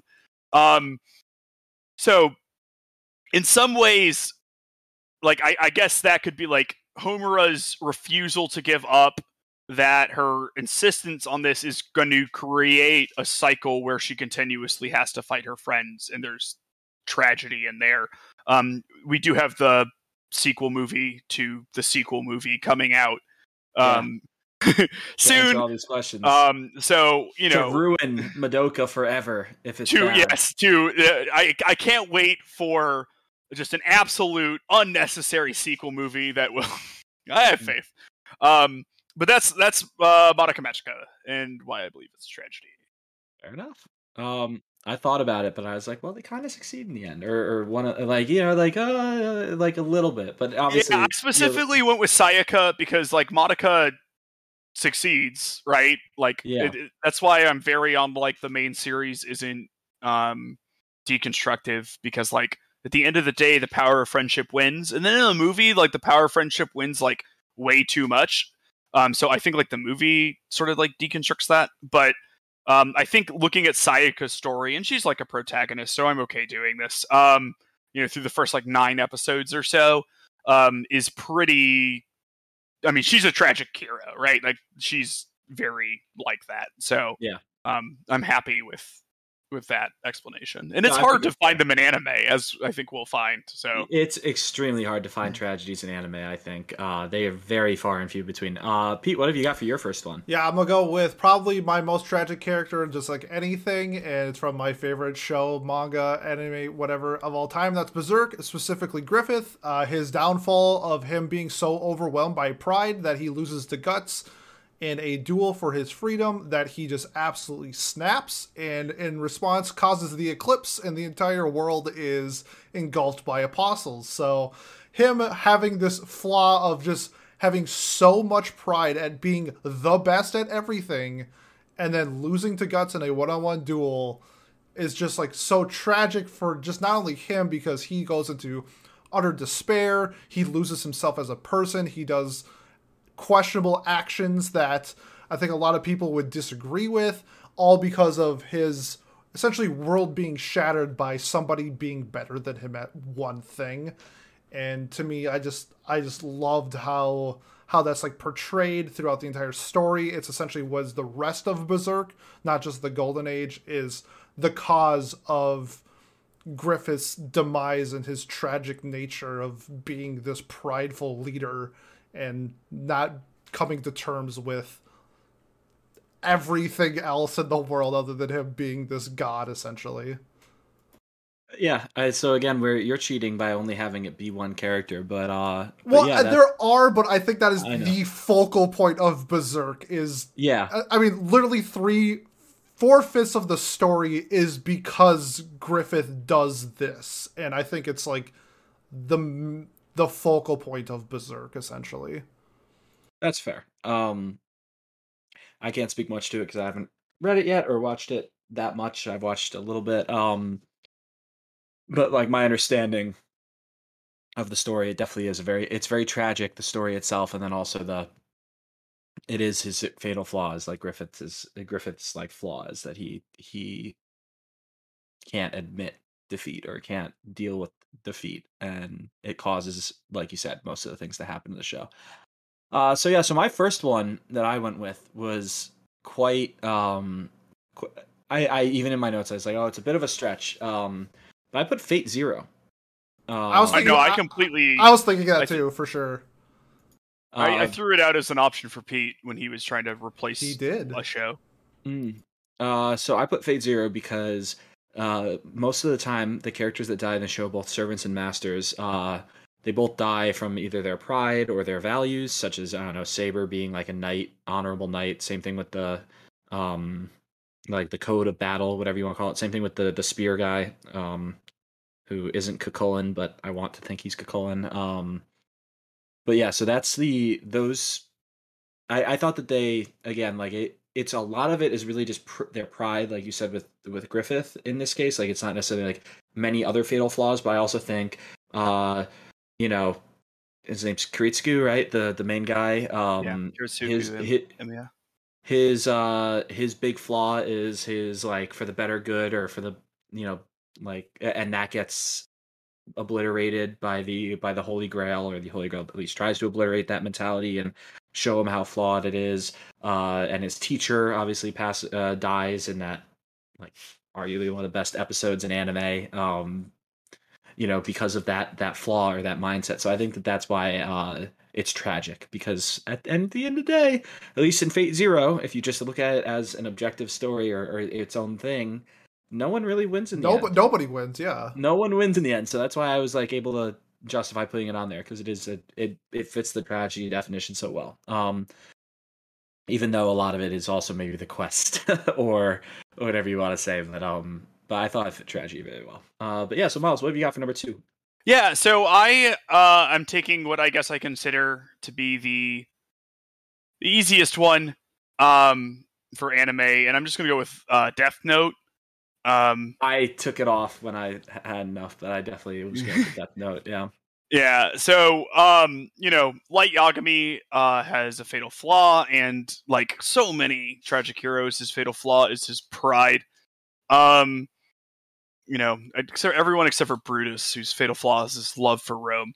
Um, and so, you know, he he starts out, um, he gets the Death Note, and he, he attempts to make the world a better place, uh, and, you know, kill criminals and stuff, but he is murdering people, and he starts sort of changing his view on, like, who he can kill, and he'll kill people to keep himself safe, even if they're innocent, all in order to, like, impose his view in the world. And so he has a demonstrably good effect on the world. Um, however, at the end of the day, um, his pride gets him because he is so sure that he didn't make a mistake, that he didn't expect um, the way that he was caught, basically. He thought he had outsmarted everyone, and he didn't account for someone having ever, you know, one-upped him in any way. He tossed that out of his calculations, and he is killed at the end. So, yeah, um, it's, it's super easy there too, because he dies. So there you go. Yeah, um, and his soul gets sentenced to the void. So uh, that is, uh, I think, a pretty, I think, like, I, the most like traditional tragic hero sort of thing in anime that I could think of, at least. Yeah, I, I agree that that was definitely one of the more, um, just like just cut and dry. It fit the definition yep. really well. Uh, Pete, what have you got for number two? Okay, this one, Miles, you have to come, you have to come along with me on this journey, and it's one of those ones where I had a hard time picking tragedy. So the protagonist in this instance is society, and I went with psychopaths, and it's the idea that society believes that this system that they're living in, um, the what's it called, the Sybil system, is just so perfect, and nothing is their world is perfect, and then everything will be solved by the the dominator if in case anything goes wrong. And then you see the system fail and people start to not understand what is happening. It's like they're going through this, like they're just going through life as life tells them to, because they have to keep their like levels at a certain level. They have to be happy or they'll get whatever arrested. And then their system just crumbles. And you see that with like Makishima trying to change the world and society as a whole. It's flaws that it's just so, it just thinks that there's nothing can go wrong. My life is perfect. And then when things do go wrong, they don't know how to handle it. There's the scene where the lady is being murdered in the street and the civilians are just watching this lady get killed because they think it's right because their world is correct. Why would there be something wrong with this situation that's happening? And so I guess that's kind of like the, the, the far off tragedy of the society and the world of psychopaths. So the, you know, their their tragic flaws, their desire for comfort, as Makishima would say. Um, so did you did you finish Psychopaths? No, I haven't. But like I, I'm like eighty-five percent of the way done. Interesting. Well, I'm sure nothing happens in those last five episodes. No. Well, okay, but just like. Even just, like, the scene of, like, the girl getting killed in the middle of the street yeah, is no, just, like, I, a I major mean, flaw to society, I, thinking everything I, is perfect. That I, I do agree. It shows the flaw of the society, which is the trust in the system. They can't compute something going wrong. They allow these crimes to happen because they are so um, ingrained in the system, right? Like, they trust it so implicitly that when you can't trust it anymore, it's able to take advantage of them. And that is, uh, I would say, a tragic flaw. So as long as nothing happens in those last five episodes, Pete, yep. you're yeah. absolutely correct. I hope no, so. Definitely, it, especially since Miles likes it so much, there's no way nothing ha something happens. Yeah, I, I definitely hate things with twists and stuff. And I've with, never... With proper endings, yeah. No. Um, yeah, so uh, just to keep us moving, because we are approaching almost two hours of talking. Uh, we're doing really well. Um, we're getting there, though. Uh, for me, I had, for my second tragedy, White Album two, where uh, I know Pete's going to laugh, but uh, but yeah, it's, it is tragic. Um, these, two, these three characters, the love triangle that forms between them, uh, none of them want to admit what's going on or, or their flaws, their mistakes, their... their their emotions to each other, and then it eventually just continues to boil up until eventually it just explodes in the last uh, couple scenes of the show. Uh, and then, of course, it happens throughout the extent. The, the show's only a prequel to the, or, or prologue to the entire story of continued uh, mistakes and um, poor decisions or whatever you want to say in their lives. And uh, yeah, I think it's tragic. Um, uh, Pete thinks it's if tragic. If you want to hear watch. my thoughts on White Album, go look up our Secret Santa episode. I uh, yeah. I was pretty drunk and I went on about a twenty-five minute rant about that show. Yeah, about how much he hated it. Which, I fucking uh, broke, hate that broke, show so much. Broke my heart because I thought it was, I think it's like one of my favorites of that genre, at least. Uh, uh, yeah. Uh, so that's White Album two. Uh, check it out. Can't wait till Miles does eventually um, to, to fix our one. Got to break the tie. I'm the rubber. Exactly. Uh, but yeah, so Miles, what's your last track? Uh, well, I, what is... Yeah, sure. So my last tragedy is, of course, Neon Genesis Evangelion. Of course. Um, yes. And so I'm, I'm looking specifically at Asuka's character here, and the arc uh, our, I guess, like, tier two protagonist goes through. Um, so Asuka uh, is a very prideful woman. She needs to be the best. Um, she... Um, Uh, meets Shinji, who she does not respect because she thinks he's weak and timid, and she doesn't think those are admirable traits, but Shinji just keeps on being better than her as being a Eva pilot, which makes her doubt herself, which makes her spiral into a horrible, like, self-destructive um, thing, and at the end of all of it, uh, we find her uh, in a bathtub, in a broken-down shack, just emaciated, and she's in a coma for like most of the movie. So um her own pride and stuff led her to her to her like ultimate downfall. So um that's Asuka and why she's a tragic person. Fair enough. All right, P, what about you? Uh mine is in Hunter x Hunter. It's during the Chimera Ant arc, and that is the through the eyes of Meruem, who is born the Ant King, and through his entire series he learns that he is the most powerful person essentially in the world in his eyes. He kills what anything he wants. He gets his own um kingdom essentially, and then he finds a person who is better than him at essentially shogi, and is he's just absolutely fascinated that somebody is better than him at one thing, kind of the opposite of Griffith. And it's tragic because then he learns like what humanity is. Um, that he's not who he thinks he is. Just he was born on a pedestal, so he thinks that he is the best. That's what everybody has told him through his existence.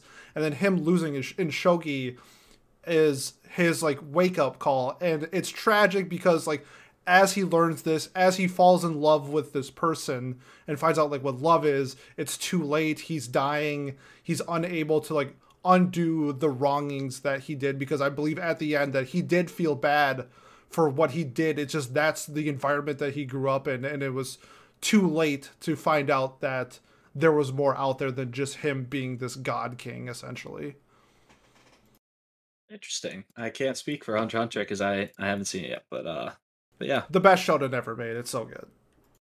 Cool. Um, so for me, real quick, tragedy, uh, I guess I kind of cheated in this because, well, no, she is a main character. I did Elfin lead, and, uh, I think that that's, it fits tragedy really well, where this, ca uh, character in Lucy, uh, is put in a very unwinnable situation, and, uh, she also then, uh, has these just flaws in the way that she perceives the world, and that leads to her eventual demise in the anime. So, um...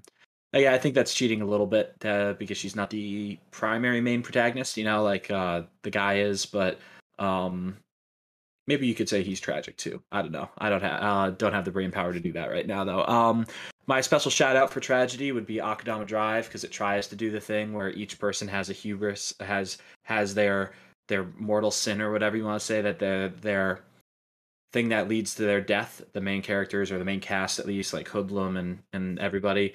Um but yeah, no, still fuck that show's ending. So um, love that show's ending. It's and, and the ending isn't tragic, even though it should have been. So there you go.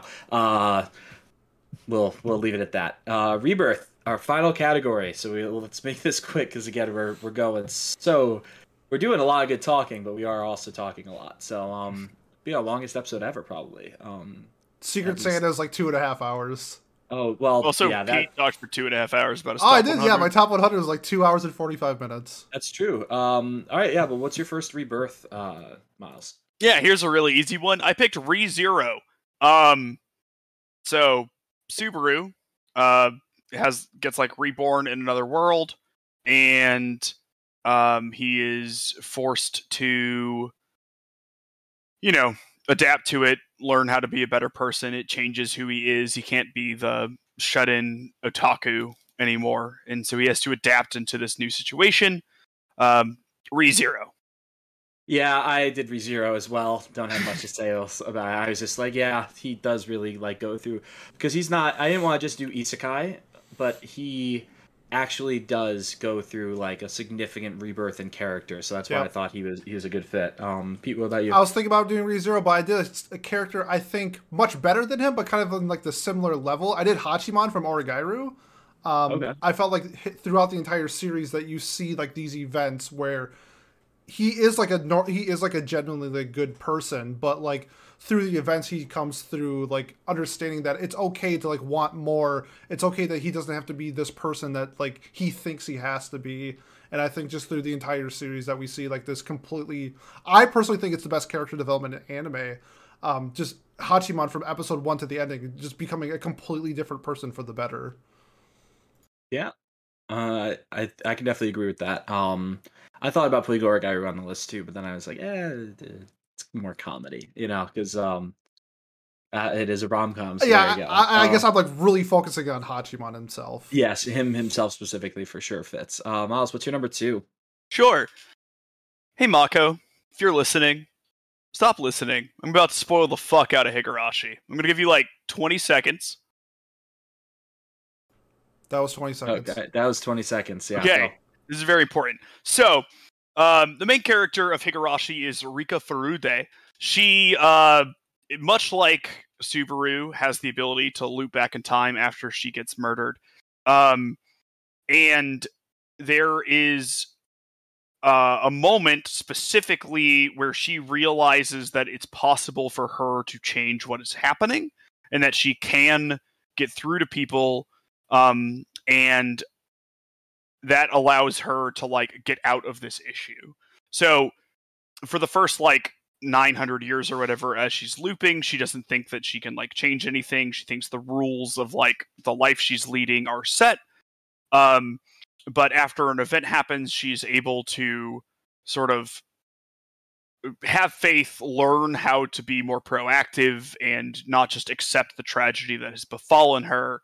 Um, but as she is reborn, literally this time, able to actively work towards, um, you know, finding a way out of the, the problem she's in.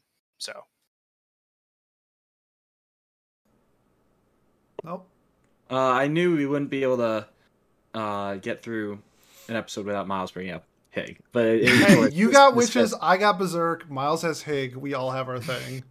Oh, well, no, that's not, a, yeah, definitely not a knock at all. I was just wondering where they were, when they were going to come in. Uh, I know, was originally like, going to do the Ava thing with Higurashi, but then I didn't want Mako to have to skip the entire episode. Yeah, so. There you go. I was, I was kind of surprised that we'd gotten this far without you mentioning that yet, so good for you. Um, Pete, what have you got for your number two? I'll keep this short and sweet. Have you guys heard of a show called Neon Genesis Evangelion?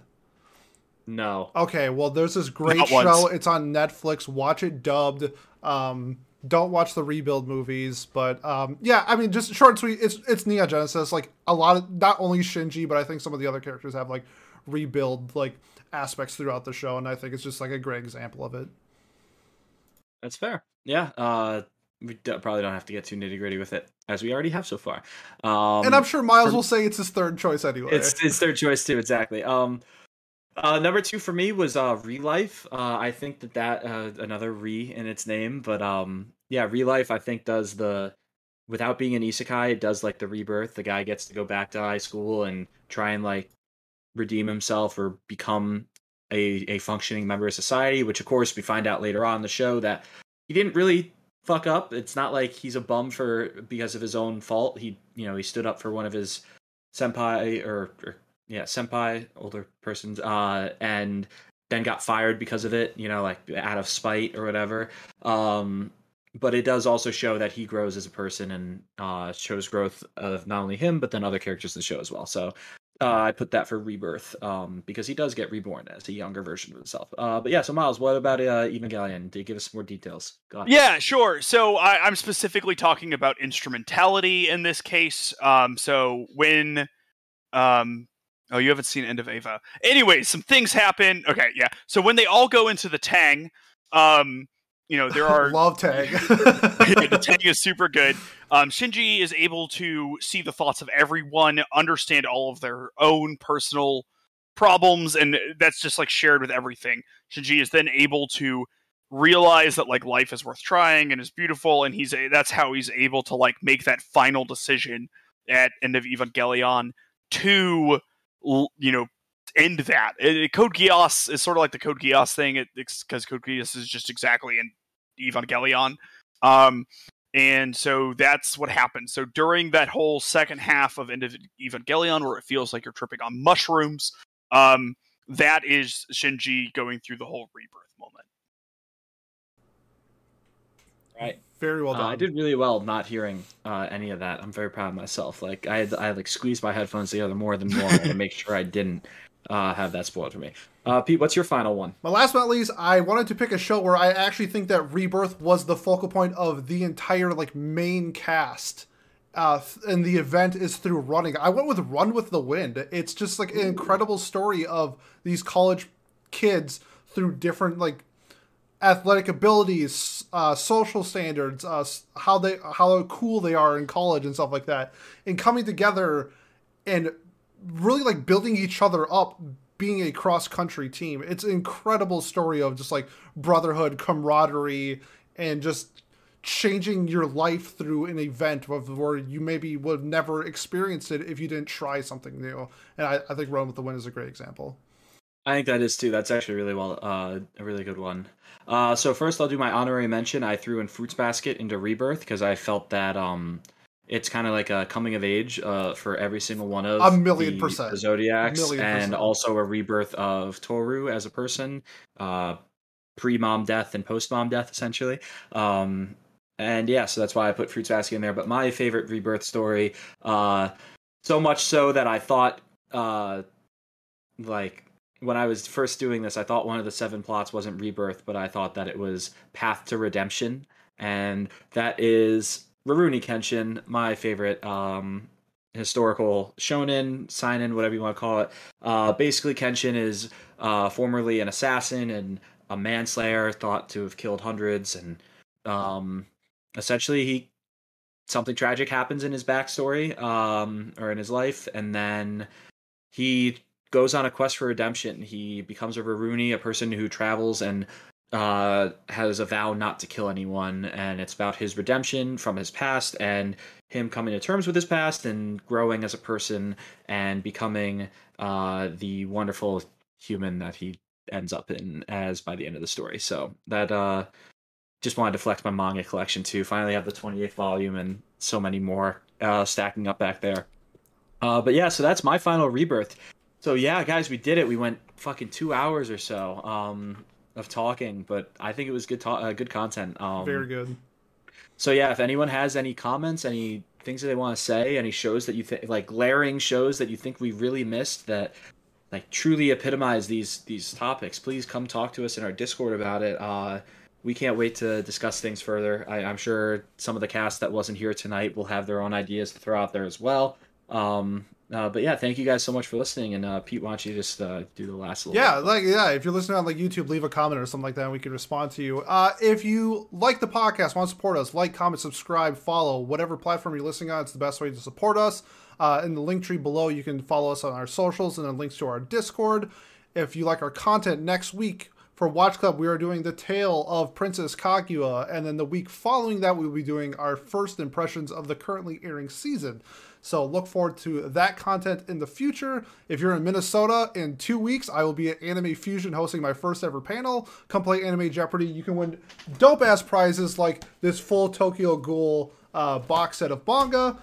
Uh, yeah, I'm giving away dope prizes, so come check me out there if you're in Minnesota. Otherwise, thank you so much for sticking around and listening, and we'll see you next time.